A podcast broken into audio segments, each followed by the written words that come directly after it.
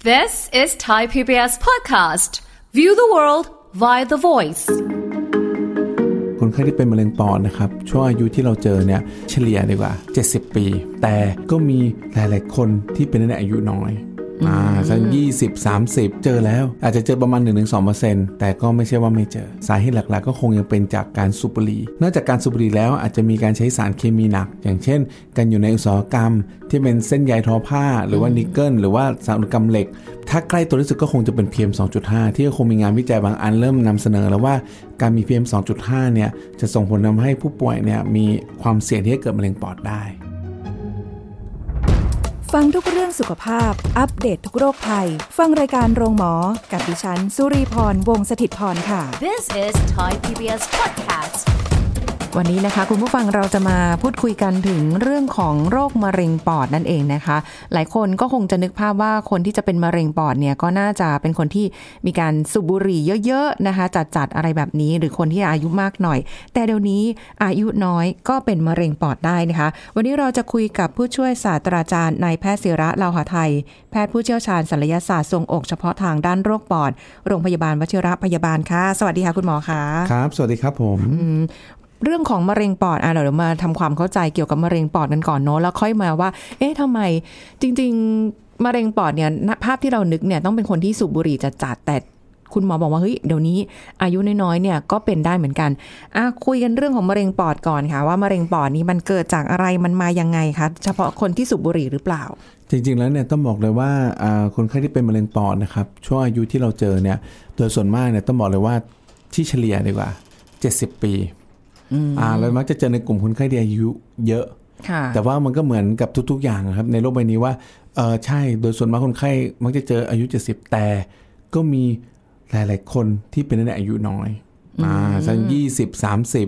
นะครับเจอแล้ว แต่พวกนี้โอเคครับมันเป็นคนกลุ่มน้อยนะฮะ ค่ะ อาจจะเจอประมาณ 1-2%แต่ก็ไม่ใช่ว่าไม่เจอ มันก็เจอแต่แล้วก็ไม่รู้ว่าแนวโน้มในอนาคตมันจะ เพิ่มขึ้นหรือเปล่า เปอร์เซ็นต์มากกว่านี้หรือเปล่า ถูกต้องครับ ทีนี้เนี่ยอ่าต้องบอกเลยว่าจริงๆแล้วเนี่ยในกลุ่มคนไข้นะครับอ่าที่เป็นโรคมะเร็งปอดเนี่ยสาเหตุหลักๆ ก็คงยังเป็นจากการสูบบุหรี่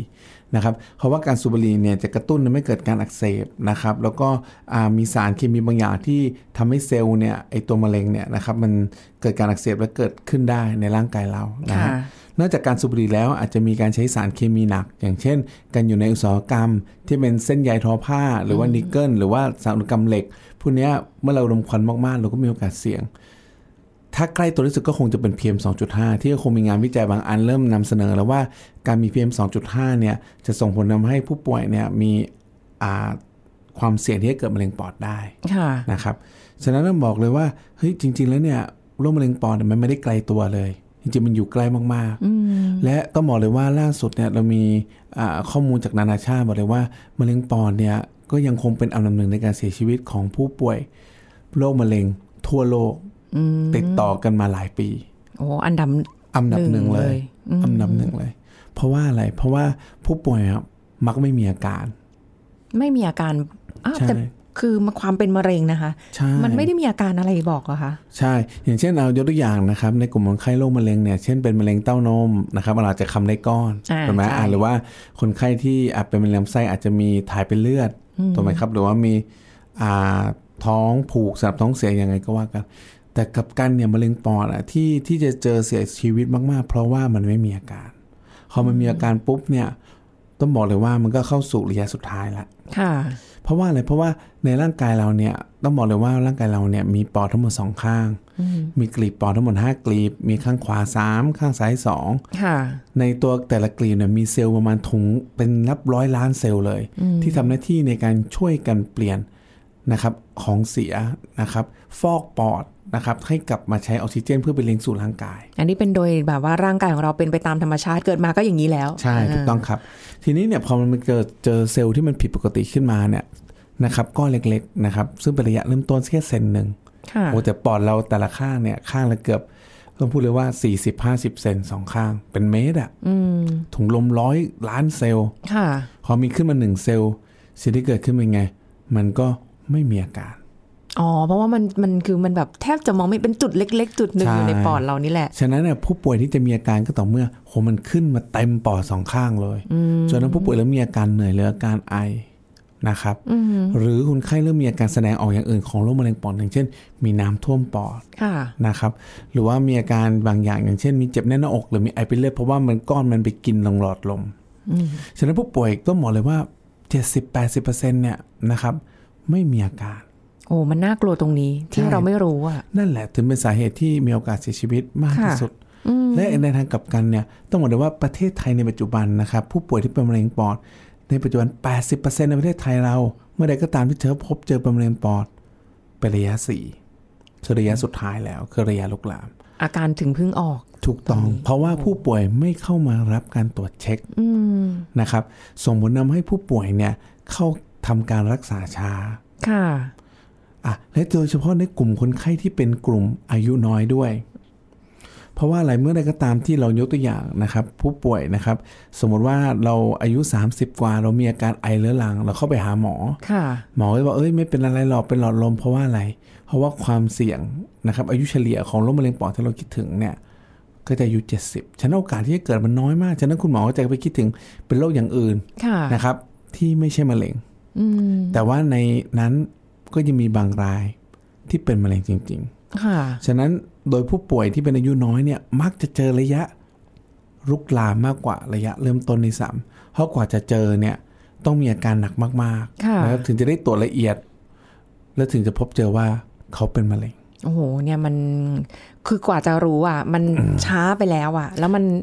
จะทำอะไรมันก็ยากละในการรักษาอะไรอย่างเงี้ยใช่ไหมคะ ใช่ ทีนี้ ครับ มันเป็นข้อมูลความจำอย่างที่คุณหมอบอกคุณผู้ฟังจริง ๆ ว่าเราก็จะนึกว่าเออการเป็นมะเร็งปอดเนี่ยก็มาจากการสูบบุหรี่ที่เป็นระยะเวลาแบบสะสมมาเป็นเวลาหลายสิบปี มาออกอาการอีกทีก็ตอนที่อายุมากแล้วใช่ไหมคะอันนี้ไม่ใช่ละ แต่มันไม่ได้เป็นปัจจัยจากบุหรี่อย่างเดียว ถูกต้อง เอ ถูกต้ อ อง อันนี้ต้องทำความเข้าใจกัน ใช่ เพิ่ จ มเติ ริง ม ๆแล้วเนี่ยต้องบอกเลยว่าผู้ป่วยเนี่ยนะครับนอกจากที่เราพูดไปเนาะเรื่องปัจจัยอาด้านบุหรี่นะครับ ค่ะ เรื่องปัจจัยเรื่องอาชีพ การนมควันเมียม2.5 อ่า ยังมีผู้ร้ายอีกสักตัว 2 ตัวที่เกิดขึ้น โดยเฉพาะบ้านเมืองเราอย่างเอเชีย อะไร นะ อะ ครั คะ ก็คืออันดับแรกก็คือประวัติครอบครัว อ๋อ มีการศึกษานะครับนะว่าผู้ป่วยเอเชีย โดยเฉพาะผู้หญิงนะครับ หรือว่า ค่ะ ในผู้ป่วยเอเชียทั่วไปนะครับ มีการศึกษาจากประเทศอ่าไต้หวันนะครับ เขาบอกว่าเมื่อใดก็ตามที่ผู้ป่วยนะครับนะครับอ่ามีญาติพี่น้องที่เป็นสายตรง เช่น คุณพ่อคุณแม่เป็นมะเร็งปอด ค่ะ นั่นแหละมีโอกาสที่ลูกนะครับ หรือว่าสายตรงเนี่ยเป็นโรคมะเร็งปอดนะครับยกตัวอย่างอย่างเช่น ผมเพิ่งเจอผู้ป่วยรายหนึ่งนะครับ พ่อเป็น ค่ะ แม่เป็น ฮะ พี่เป็น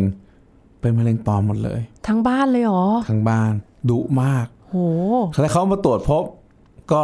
เรียบร้อย แต่โชคดีที่ว่าเจอระยะเริ่มต้น เพราะว่าในในสายตรงมีความเสี่ยงในคนในครอบครัว ใช่เขาเลยค่อน แบบ ข้าง ตร กั ว ง จ วลนะครับ อ๋อ ฉะนั้นอันเนี้ยคือหนึ่งปัจจัยหลักๆ ที่เมื่อใดก็ตามที่ใครมีญาติพี่น้องที่เป็นสายตรงเนี่ยเฮ้ยเราต้องรู้ตัวนะ ว่าเรามีความเสี่ยงเราจะต้องมีการคัดกรองความเสี่ยงโรคมะเร็งปอด ค่ะ นะครับ ถามคุณหมอนิดนึงว่าอย่างเมื่อกี้ครอบครัวเมื่อกี้มีความสงสัยว่าอย่างคุณพ่อเนี่ยสูบบุหรี่หรือเปล่าหรื อ่า ว่าะไร คุณพ่อเนี่ยมาด้วยสูบบุหรี่ อ่า คุณแม่ไม่น่า อ่าถูกต้อง แต่ว่าได้ควันบุหรี่มือสองมืออ อาจ สาม จะ ว่า เป็น ไป ไปได้ถูกต้อง หรืคอรับ หรือสิ่งแวดล้อมอื่น ๆ หรือใด ๆ ที่คุณแม่อาจจะมีอาชีพที่ไปมีความเสี่ยงกับการที่ต้องสูดควันสูดพิษหรืออะไรแบบนี้ด้วยหรือเปล่า ใช่ครับ อาจจะมีความเสี่ยงครับ แล้วก็มาแต่ว่าเป็นพี่เนี่ยพี่ไม่มีความเสี่ยงละพี่ไม่ได้สูบบุหรี่ไม่ได้อะไรแต่ก็เป็น แต่ก็เป็นโอ้โห ทีนี้เนี่ยนอกจากบอกเลยว่าอย่างที่เราพูดไปนอกจากประวัติครอบครัวเนี่ยอีกอันหนึ่งที่เราเจอได้บ่อยมากๆก็คือ ความสาเหตุที่เกี่ยวข้องกับยีนที่มันผิดปกติ ของของตัวเราของใครก็ได้ ใช่ของตัวเราเองนี่แห เอ ละ อฮะ นะครับมันจะมีกลุ่มยีนหลาย ๆ กลุ่มนะครับ ที่เรียกว่ากลุ่ม EGFR ALK หรือว่า RS1 พวกนี้เนี่ยมันเป็นยีนที่อ่ามีความผิดปกติที่มีโอกาสความเสี่ยงที่ผู้ป่วยเนี่ยเป็นมะเร็งได้ ซึ่งมักจะเจอมักจะเจอในคนเอเชีย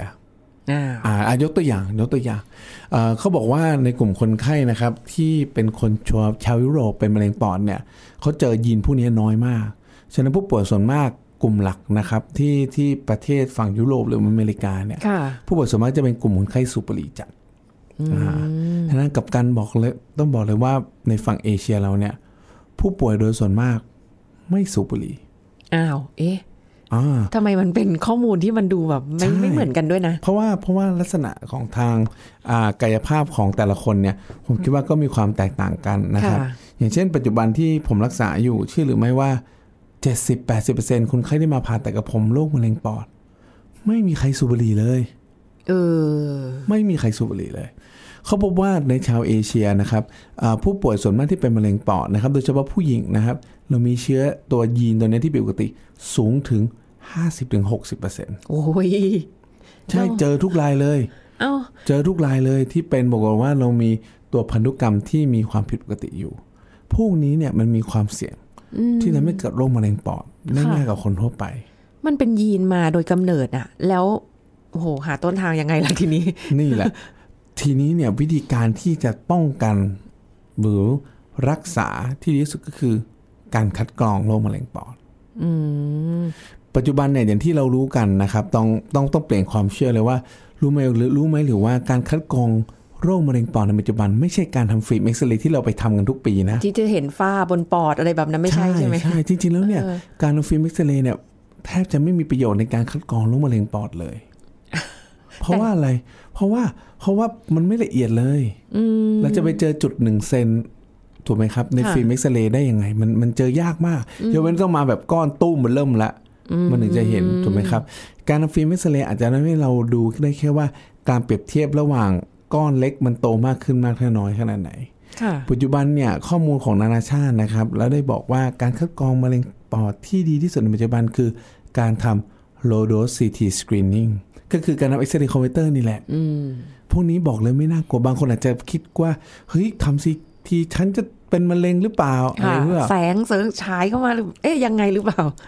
ใช่ แต่ว่าการนำ low dose CT เนี่ยจะลดภาวะความเสี่ยงนะของการใช้อ่ารังสีนะครับเหมือนเราฟิล์มเอ็กซเรย์ประมาณ 40 ใบ ไม่ต้องฉีดสีนะ ค่ะ บางคนอาจจะกลัวโอ้ยฉันจะแพ้สี ฉันกินอาหารทะเลไม่ได้จริงๆไม่ได้ฉีดสีเลย ฮะสแกนปกตินี่แหละ ใช่ ไม่ถึงหนึ่งนาทีเสร็จละ โอ้ เร็วมากแค่จึ๊กจึ๊กตัวผมเองเนี่ยเนื่องจากว่าต้องบอกเลยว่าค่อนข้างที่จะกลัวเหมือนกัน เพราะเนื่องจากเราเริ่มผ่าเยอะแล้วนับวันยิ่งน้อยเลยเข้าไปสแกนด้วยก็บอกเฮ้ยมันแป๊บเดียวเอง 30 40 วินาทีเอง เสร็จละ หุยมันใช้เวลาน้อยไปแล้วมันจะตรวจหาได้ละเอียดได้เจอเหรอคะ การทำโลโดซีทีสกรีนนิ่งนะครับ เราสามารถดูภาพเนี่ยนะครับ ความละเอียดนะครับ ต่อคัดเนี่ยได้ถึง 2 ระดับ 2-3 มิลเลย เพราะฉะนั้นเล็กๆก็เห็นแล้ว ใช่ถูกต้องมันคัด ฉะนั้นเราเห็นทั้งช่องทรวงอก ทั้งปอดทุกอย่าง ฉะนั้นเนี่ยค่อนข้างมีความละเอียดมั่นใจ ช่วงนี้เนี่ยต้องต้องบอกเลยว่าการทำเนี้ยเป็นการทำที่ได้มาตรฐาน ค่ะ และความเสี่ยงนะครับ ต้องบอกเลยว่าผู้ป่วยทั่วไปที่สูบบุหรี่จัดนะครับอายุมากกว่า 50 ปี ค่ะ พวกนี้เนี่ยนะครับกลุ่มนี้เนี่ยแนะนำต้องทำไม่ได้ทำครั้งดีไม่เป็นแล้วมันไม่ใช่นะ ค่ะ ต้องมาทำทุกปี อ๋อ ปีละครั้งก็พออะ ใช่ เออให้มันรู้ว่ามันมันจะมีอะไรที่แบบเสี่ยงหรือเปล่า หรือว่ามันมีผิดปกติตรงไหน ใช่ มาติดตาม แล้วก็มีอันล่าสุดเนี่ยที่ที่เราเอามาแชร์กันว่าของผู้ป่วยนะครับที่เป็นอ่าจากสหรัฐอเมริกาเพิ่งตีพิมพ์ผมพอดีผมได้ไปมีโอกาสไปประชุมงานประชุมมะเร็งปอดนานาชาติมา เขาเอามาโชว์เลยว่าผู้หญิงที่อายุมากกว่า 40 ปี ค่ะ ชาวเอเชีย อีกแล้ว อ่าจับทุกคนไปนำซีทีเลยนะ เหรอ ปรากฏเจอผู้ผู้หญิงเนี่ย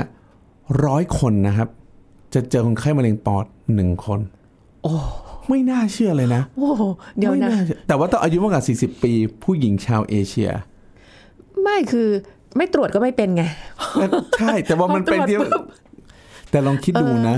ลองคิดดู ถ้าสมมติว่าถ้าเราเจอเร็วนะ ค่ะ อ่ะสมมติเราเจอก้อนเซนหนึ่งอะถ้าเราผ่าตัดเสร็จเนี่ย เราสามารถใช้ชีวิตเหมือนคนปกติคนได้เลยนะครับ แล้วแล้วเขาว่าโอกาสที่มันจะหายขาดมันสูงมาก ค่ะ แต่ถ้าเราปล่อยไว้ที่เรากลัวเนี่ยพอมันเจอระยะสี่ปุ๊บเนี่ย โอ้โห โอกาสการรอดชีวิตมันล่วงเป็นสิบสิบเท่าเลย ค่ะ ฉะนั้นเนี่ยยิ่งเราเจอไวขอให้ได้เจอเถอะแต่ขอให้เจอต้นๆเนี่ย อ่าฮะ มีโอกาสหายขาด แต่ถ้าตรวจแล้วไม่เจอสบายใจยิ่งกว่า อันนี้ดีที่สุด แต่ว่าไม่ใช่ไม่ตรวจ เพราะว่าจะได้ไม่เจออันนี้เนี่ยน่ากลัวที่สุดเพราะมันมาแล้วมันมันชอบมาของแถมเยอะ ไม่แต่แค่งงว่าทำไมต้องเอเชียคือแบบว่าเป็นอันดับต้นๆ แล้วคือความเสี่ยงสูงมาก ทั้งที่ก็ไม่ได้สูบบุหรี่ด้วยแถมยังเป็นผู้หญิงอีกต่างหากด้วย ต้องบอกเลยว่าก็คนเรานะครับ มันก็มีทั้งหมดหลายอย่าง เราอาจจะมีความอ่าเขาเรียกว่าความโชคดีในเรื่องของโรคมะเร็งปอดนะครับกับการเราก็จะมีความโชคดีในเรื่องที่เราไม่เป็นโรคบางอย่างโรคมะเร็งอย่างอื่น แต่ชาวยุโรปเป็นกันเยอะ ค่ะ อ่าแล้วก็โชคดีกันไปคนละเรื่อง แต่การคัดกรองเนี่ยแหละการจะเป็นสิ่งที่ช่วยที่ดีที่สุด อืมแต่คือถ้าเจอแบบระยะต้นๆเนี่ย ก็ผ่าตัดรักษาได้ โอกาสหายขาดมี แล้วจะโอกาสจะกลับมาเป็นซ้ำอะมีไหม ต้องขึ้นอยู่กับระยะครับ ยิ่งเป็นระยะเริ่มต้นเนี่ยต้องบอกเลยว่าโอกาสกลับมาเป็นซ้ำก็ยิ่งน้อย แต่ถ้าเรายิ่งเจอชาโอกาสกลับมาเป็นซ้ำก็จะสูงขึ้นครับ ค่ะแต่อันนี้ต้องฟังคุณหมอนะคะ เพราะว่าอ่ะอ่าคุณหมอบอกว่า โอกาสจะเป็นซ้ำยิ่งน้อย แต่มันแสดงว่ามันก็ยังมีโอกาสอยู่ ถ้าเกิด ใช่ เราไปเจอปัจจัยความเสี่ยงหรือเรายังเอาตัวเราไปเสี่ยงในบางอย่างอยู่ มันบางอย่างก็หนีไม่พ้นนะคะ ถูกต้อง สภาพอากาศอย่างเงี้ย PM ถูกต้อง อย่างเงี้ย ถูกต้อง เออ แต่ว่าจริงๆแล้วจะบอกว่ามันก็ไม่ได้น่ากลัวขนาดนั้นนะ ค่ะ เพราะว่ายิ่งเราเจอเร็วเนี่ยเดี๋ยวนี้นวัตกรรมการรักษามันก็มีเดี๋ยวนี้การตรวจเช็คก็ง่ายขึ้น และสำคัญที่สุดไม่ใช่ว่าเราต้องเข้ามากรุงเทพเพื่อรักษานะ ค่ะ จริงๆ เครื่องการทำ CT เนี่ยที่เราพูดไปนะครับ มีอยู่ทุกจังหวัดอยู่แล้ว อ๋อบ างที่มีอำเภอยังมีเลย ค่ะ อำเภอใหญ่ ๆ นะ ก็ยังมีแล้วเครื่อง CT ผมมันหาเจอได้ง่ายมากในประเทศไทย ค่ะคือ ฉะนั้นน่ะเราอยู่ที่ไหนเนี่ยในแต่ละที่เนี่ย ค่ะ สามารถเข้ารับการตรวจได้เลย อ่าโดยเฉพาะคนกลุ่มเสี่ยง ใช่ ก็ต้องไปตรวจเยอะหน่อยนะคะ แต่ถ้าเกิด ถูกต้อง สมมุติอย่างเราไม่ได้เสี่ยงเราไม่ได้มีครอบครัวใครเป็นนะคะ หรือเออการสูบบุหรี่หรืออะไรอย่างเงี้ยก็อาจจะยังไม่ต้อง หรือถ้าเกิดอยากจะสบายใจ ฉันพอมีกำลังทรัพย์ในการที่จะไป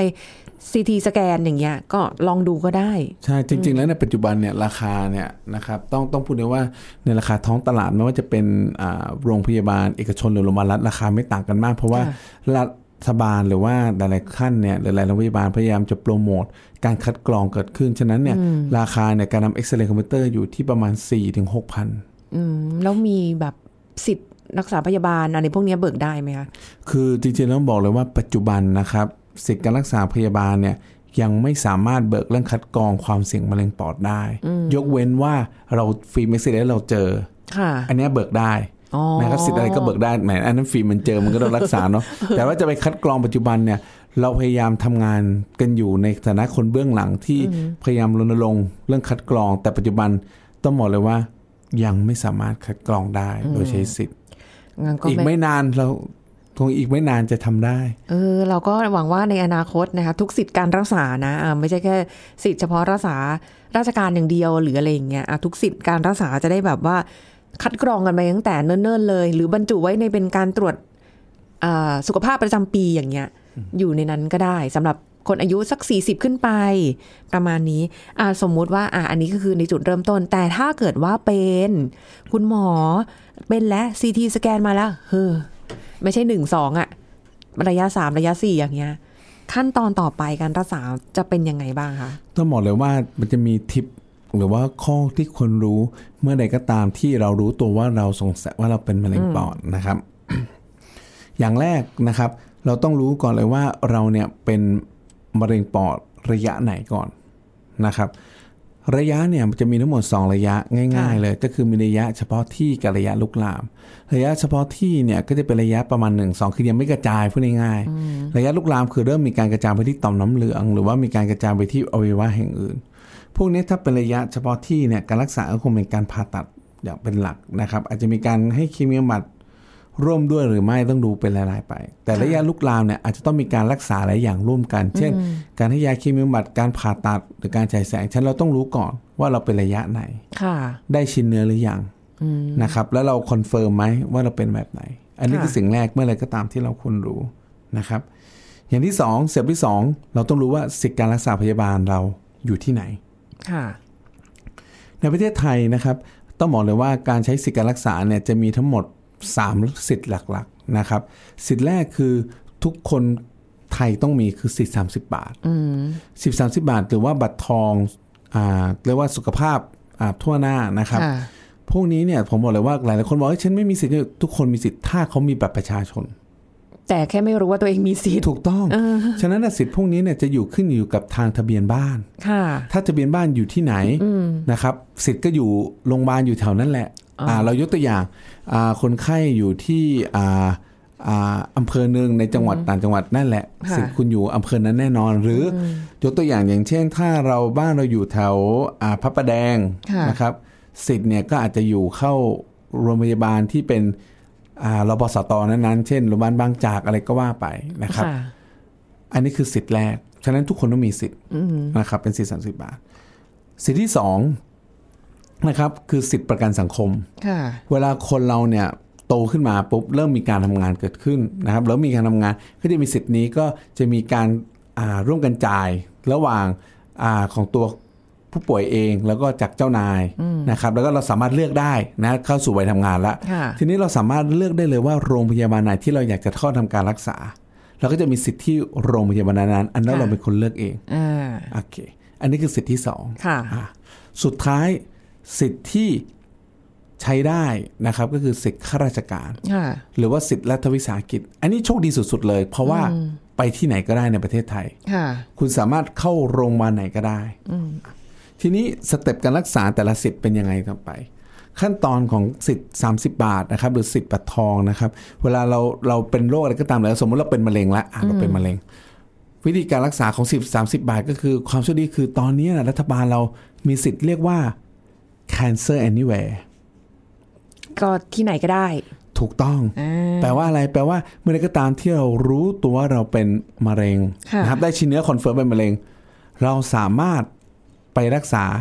ที่โรงพยาบาลรัฐนะครับโรงพยาบาลรัฐแห่งไหนก็ได้ในประเทศไทย ค่ะ นะครับ ให้เขาใช้เปิดสิทธิ์เขาเรียกว่าสิทธิ์ cancer anywhere นะครับเราสามารถเข้าไปรักษาได้เลย อันนี้คือต้องเปิดสิทธิ์ไว้อยู่แล้ว หรือว่าแบบไปเปิดสิทธิ์ใหม่สำหรับแคนเซอร์โดยเฉพาะ ต้องไปที่โรงพยาบาลต้นสังกัดให้เขาทำเรื่องให้นะครับ เพ พ ราะ อ ว่า เขาทำเรื่อง เรามี เสร็จปุ๊บคุณจะไปที่ไหนก็ได้ หรือว่าโรงพยาบาลปลายทางทำเรื่องก็ได้ เช่นเดียวกัน แต่ต้องมีชิ้นเนื้อทุกอย่างครบนะ สามารถใช้ได้ เผื่อว่าบางคนอาจจะย้ายถิ่นฐานย้ายจุดย้ายอะไรแบบเนี้ย ใช่ แล้วสิทธิ์ยังอยู่ที่เดิมอะไรอย่างเงี้ยก็จะได้แบบย้ายได้ เพราะว่าการทำอันเนี้ยจะทำให้ผู้ป่วยเนี่ยลดการส่งต่อ ค่ะ ขึ้นมา พวกนี้เนี่ยมันจะทำให้ผู้ป่วยเนี่ยอ่า รับการรักษาได้เร็วขึ้นอ่ะทีนี้พอมาเป็นอย่างที่สองนะครับ ก็คือสิทธิประกันสังคมสิทธิประกันสังคมเนี่ยพอเราเลือกโรงพยาบาลที่เป็นโรงพยาบาลนั้นๆปุ๊บเนี่ยถ้าโรงพยาบาลนั้นๆเนี่ยนะครับเขาไม่มีหมอนะครับ ค่ะ เขาจะส่งไปที่ซูเปอร์คอนแทค ซุปเปอร์คอนเนคก็คือศูนย์ส่งต่อ เช่นเป็นโรงเรียนแพทย์หรือโรงพยาบาลศูนย์โรงพยาบาลรัฐขนาดใหญ่ ฉะนั้นน่ะผู้ป่วยเนี่ยอาจจะต้องไปตามประกันสังคมที่ตัวเองก่อน แล้วก็จะ ค่ะ ทำใบส่งตัวออกมา สุดท้ายคือกลุ่มคนที่ใครที่เป็นข้าราชการ ค่ะ แต่รัฐวิสาหกิจอันนี้คือง่ายหน่อยคือจะไปที่ไหนก็ได้ ค่ะ ฉะนั้นนะพอเรารู้ตัวหรือว่าเราเป็นมะเร็งละแล้วถ้าเราไม่อยากจะเสียค่าใช้จ่ายที่สูงมากๆเพราะว่าการรักษามันเป็นศึกยาวนาน ถูกต้อง ฉะนั้นเนี่ยเราต้องรู้ว่าเราเป็นสิทธิ์อะไร ใช่ เพื่อ ใช่ ได้เพื่อได้เรารู้ว่าอ่าเราจะเข้าไปที่ไหน ค่ะ นะครับ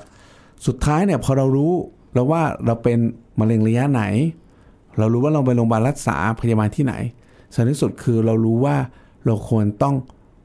ลดความเสี่ยงที่จะไม่เกิดขึ้น ด้วยการ ห นึ่ง ถ้าเราสูบบุหรี่อยู่จงหยุดซะ เราต้องดูแลตัวเอง หยุดเอ่อมันต้องหยุดน่ะ อ่ามันต้องหยุดได้ มัน แล้ว ต้องหยุดน่ะเออ นะ ค่ และสำคัญที่สุดคือ ปัจจุบันการรักษาค่อนข้างดีมาก แล้วมีหลากหลายมิติทำให้ผู้ป่วยอยู่ได้นานขึ้น ฉะนั้นอย่าท้อเข้ามาสู่การกระบวนการรักษา อย่าเพิ่งหนีไปไปทางไหนแพทย์ทางเลือกหรือว่าหลาย ๆ อย่างนะครับอย่าให้ธรรมชาติบำบัดเข้ามาสู่การรักษา ค่ะ นะครับ ผมว่าทุกอย่างเนี่ยมันไปด้วยกันหมดนะครับ ฉะนั้นเนี่ยผู้ป่วยที่เราพบเจออะไรไปก็ไม่ต้องกังวล ค่ะ อ่าเข้ามาทำตามสามสิบนี้ คุณจะได้รับการดูแลอย่างดีแน่นอนนะครับ ในของทางสาธารณสุขของประเทศไทยเรา ค่ะ ฟังดูแล้วจริง ๆ แล้วสำคัญสุดคือการคัดกรองเบื้องต้นเลย เพราะว่าพอมันไม่รู้ในช่วงแรกเนี่ย มันไม่มีอาการอะไรออกเลยอะ่ะจะมารู้อีกทีก็ตอนที่เป็นเยอะ ๆ แล้วอะ่ะมันก็ไม่คุ้มเสี่ยงที่จะต้องแบบว่ามารักษาที่หลัง แต่ถ้าคัดกรองได้ก่อนเลย ไม่ว่าจะชายหรือหญิง เพราะว่ามีมีโอกาสเสี่ยงเท่า ๆ กันถูกไหมคะ จะดีกว่า แน่นอนครับ แน่นอนครับ วันนั้นก็เป็นแนวทางที่ฝากไว้เราคงไม่อยากให้แบบหลาย ๆ คนที่อายุน้อยๆต้องมีความเสี่ยงกับมะเร็งปอด ถึงแม้ว่าจะยังเปอร์เซ็นต์เล็กเอ้ยยังเปอร์เซ็นต์น้อยอยู่ก็ตาม แต่ไม่อยากให้มันเพิ่มขึ้นไปกว่านี้นะคะอ่ะนี่ก็มีวิธีการที่ให้เราได้ลองพิจารณาดูนะคะขอบคุณคุณหมอค่ะ ครับขอบคุณ สวัสดี ครับ เอาละค่ะหมดเวลาแล้วค่ะ คุณผู้ฟังพบกันใหม่ครั้งหน้ากับรายการโรงหมอทางไทย PBS Podcast นะคะ วันนี้ลาไปก่อนค่ะ สวัสดีค่ะ This is Thai PBS Podcasts. ทำไมคนที่ดูว่าอารมณ์ดีมีความสุขตลอดเวลา จึงแอบซ่อนความเศร้าบางอย่างไว้ โดยที่คนอื่นไม่สามารถรับรู้สถานการณ์ได้ ดรสุวัวุฒิวงศ์ทางสวัสด์นักจิตวิทยาการปรึกษามาเล่าให้ฟังครับ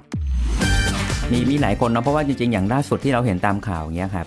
ที่ผู้ชายท่านหนึ่งเนาะที่แบบก็ดูเฮ้ยเป็นคนสดใสร่าเริงยิ้มแย้มตลกโปกฮาคนอยู่ใกล้ๆ ก็รู้สึกได้รับ energy ทางบวกจากเขาแต่จู่ๆก็ได้ยินข่าวว่าเขาตัดสินใจแบบจบชีวิตตัวเองเงี้ยครับมันเป็นเรื่องที่ค่อนข้างช็อกช็อกคนเหมือนกันเนาะเพราะคนแทบจะไม่คาดคิดเลยว่าเฮ้ยคนที่เราเห็นว่ายิ้มแย้มแจ่มใส คนที่เราได้รับ energy ทางบวกจากเขาทุกวันอย่างเงี้ยครับกลายเป็นว่าจะเป็นคนที่ตัดสินใจแบบนั้น ก็ช็อกกันไปอย่างเงี้ยฮะ ใช่ เออนั่นหมายความว่าตรงเนี้ยสะท้อนว่าตัวเราแทบจะไม่รู้เลยครับว่าเบื้องหลังอ่ะเขามีสิ่งที่เขาเผชิญอยู่อะไรบ้าง นอกจากเผชิญอยู่ไม่พอเนาะในกระบวนการคิดของเขาเกิดอะไรขึ้น เพราะว่าจริงๆ ปัญหาชีวิตนะครับ ทุกคนต้องเผชิญอยู่แล้วเนาะทีนี้แต่ละคนอาจจะเลือกแสดงออกเลือกที่จะเล่า หรือเลือกที่จะแบบเก็บมันไว้ไม่บอกใคร ค่ะ แต่ละคนเลือกไม่เหมือนกัน แต่ต่อให้เลือกเก็บมันไว้หรือเลือกแสดงออกแล้วแต่อะครับ โดยธรรมชาติแล้วคนเรามันจะมีความพยายามในการจะแก้ปัญหาเนาะ พยายามจะแก้ปัญหาว่าเฮ้ยจะทำยังไง เพื่อให้เราสามารถอยู่ต่อได้ บางคนอาจจะแบบคล้ายๆทำจิตใจเย็นชาไปเลยเพื่อให้อยู่ต่อได้ก็มี หรือคนบางคนอาจจะพยายามเข้าหาเพื่อน หรือพยายามจะเข้าหาพระ หรือหานักจิตวิทยาก็มีนะครับ จะมีคนที่แบบรู้สึกว่าเรื่องของเขาอะเล่าให้ใครฟังไม่ได้เลย แต่เขาก็ยังหาหนทางที่จะจัดการเรื่องนี้อยู่ แต่ทีเนี้ยมันก็เลยกลายเป็นว่า แทนที่คนเราจะแบบได้หาทางออกเนาะหรือหรือคล้ายๆสัญชาตญาณในการจะแบบเลี้ยงชีวิตให้อยู่รอดเนี่ย มันถูกตัดไปกลายเป็นว่าไม่อยากอยู่แล้ว เราเลยไม่รู้เลยว่าเฮ้ยอะไรมันทำให้เขาเสียฟังก์ชันตรงนี้หรือว่าทำให้เขาตัดสินใจว่าพอแล้วดีกว่า ในขณะที่จริงๆแล้วตัวเขาอาจจะยังมีหนทางนะ แต่เราไม่สามารถคาดเดาได้เลยว่าในหัวของเขาอะครับเขารู้สึกยังไงหรือเขาคิดยังไงอยู่หรือเขาเผชิญอะไรมา เขาถึงรู้สึกว่าหลังจากนี้ต่อให้สู้ต่อก็ไม่แบบไม่อยากสู้ หรือแบบไม่ได้เป็นประโยชน์แล้วอะไรเงี้ยฮะเวลาคนเราใช้ชีวิตเนาะมันจะมีเรียกว่าการสวมบทบาท สวมบทบาทตามหน้างานตามสถานการณ์ พอพอมันมีบทบาทให้เราต้องทำอะครับเราก็จะสวมบทบาทนั้น แล้ววางสิ่งที่เราอมทุกข์เอาไว้ก่อน เมื่อเมื่อเกิดการตั้งสติตั้งสมาธิอยู่กับบางสิ่งปั๊บเราจะตัดไอ้เรื่องที่มันกวนใจอื่น ๆ ที่อยู่ข้างหลังเราอะไว้ก่อน แต่เมื่อเราทำงานนี้เสร็จ ผมก็อาจจะแบบอ่ะหมดหน้าที่แล้วหมดบทบาทนี้แล้วผมเดินออกไป ผมอาจจะดึงเรื่องเก่าวาร์ปกลับมาในหัวก็ได้ ซึ่งทุกคนเป็นอย่างนั้นมันเลยทำให้ซึ่งหน้าบางทีเนี่ยในบทบาทที่เราเห็นกันนะครับมันเลยไม่ได้เห็นร่องรอยหรือว่าเห็นแววตาที่แสดงถึงความอมทุกข์เพราะการอมทุกข์จะเกิดขึ้นเมื่อในหัวครับกำลังมีบางสิ่งที่กำลังทำให้เรารู้สึกเป็นทุกข์อยู่ ค่ะ แล้วมันจะฉายออกมาเองด้วยแววตา นั่นหมายความว่าการอยู่กับตัวเองโมเมนต์ที่คนอยู่กับตัวเอง ไม่ได้กำลังโฟกัสกับอะไรนอกจากโฟกัสตัวเองตรงนี้แหละจะเห็นชัดที่สุด This is Thai PBS Podcasts.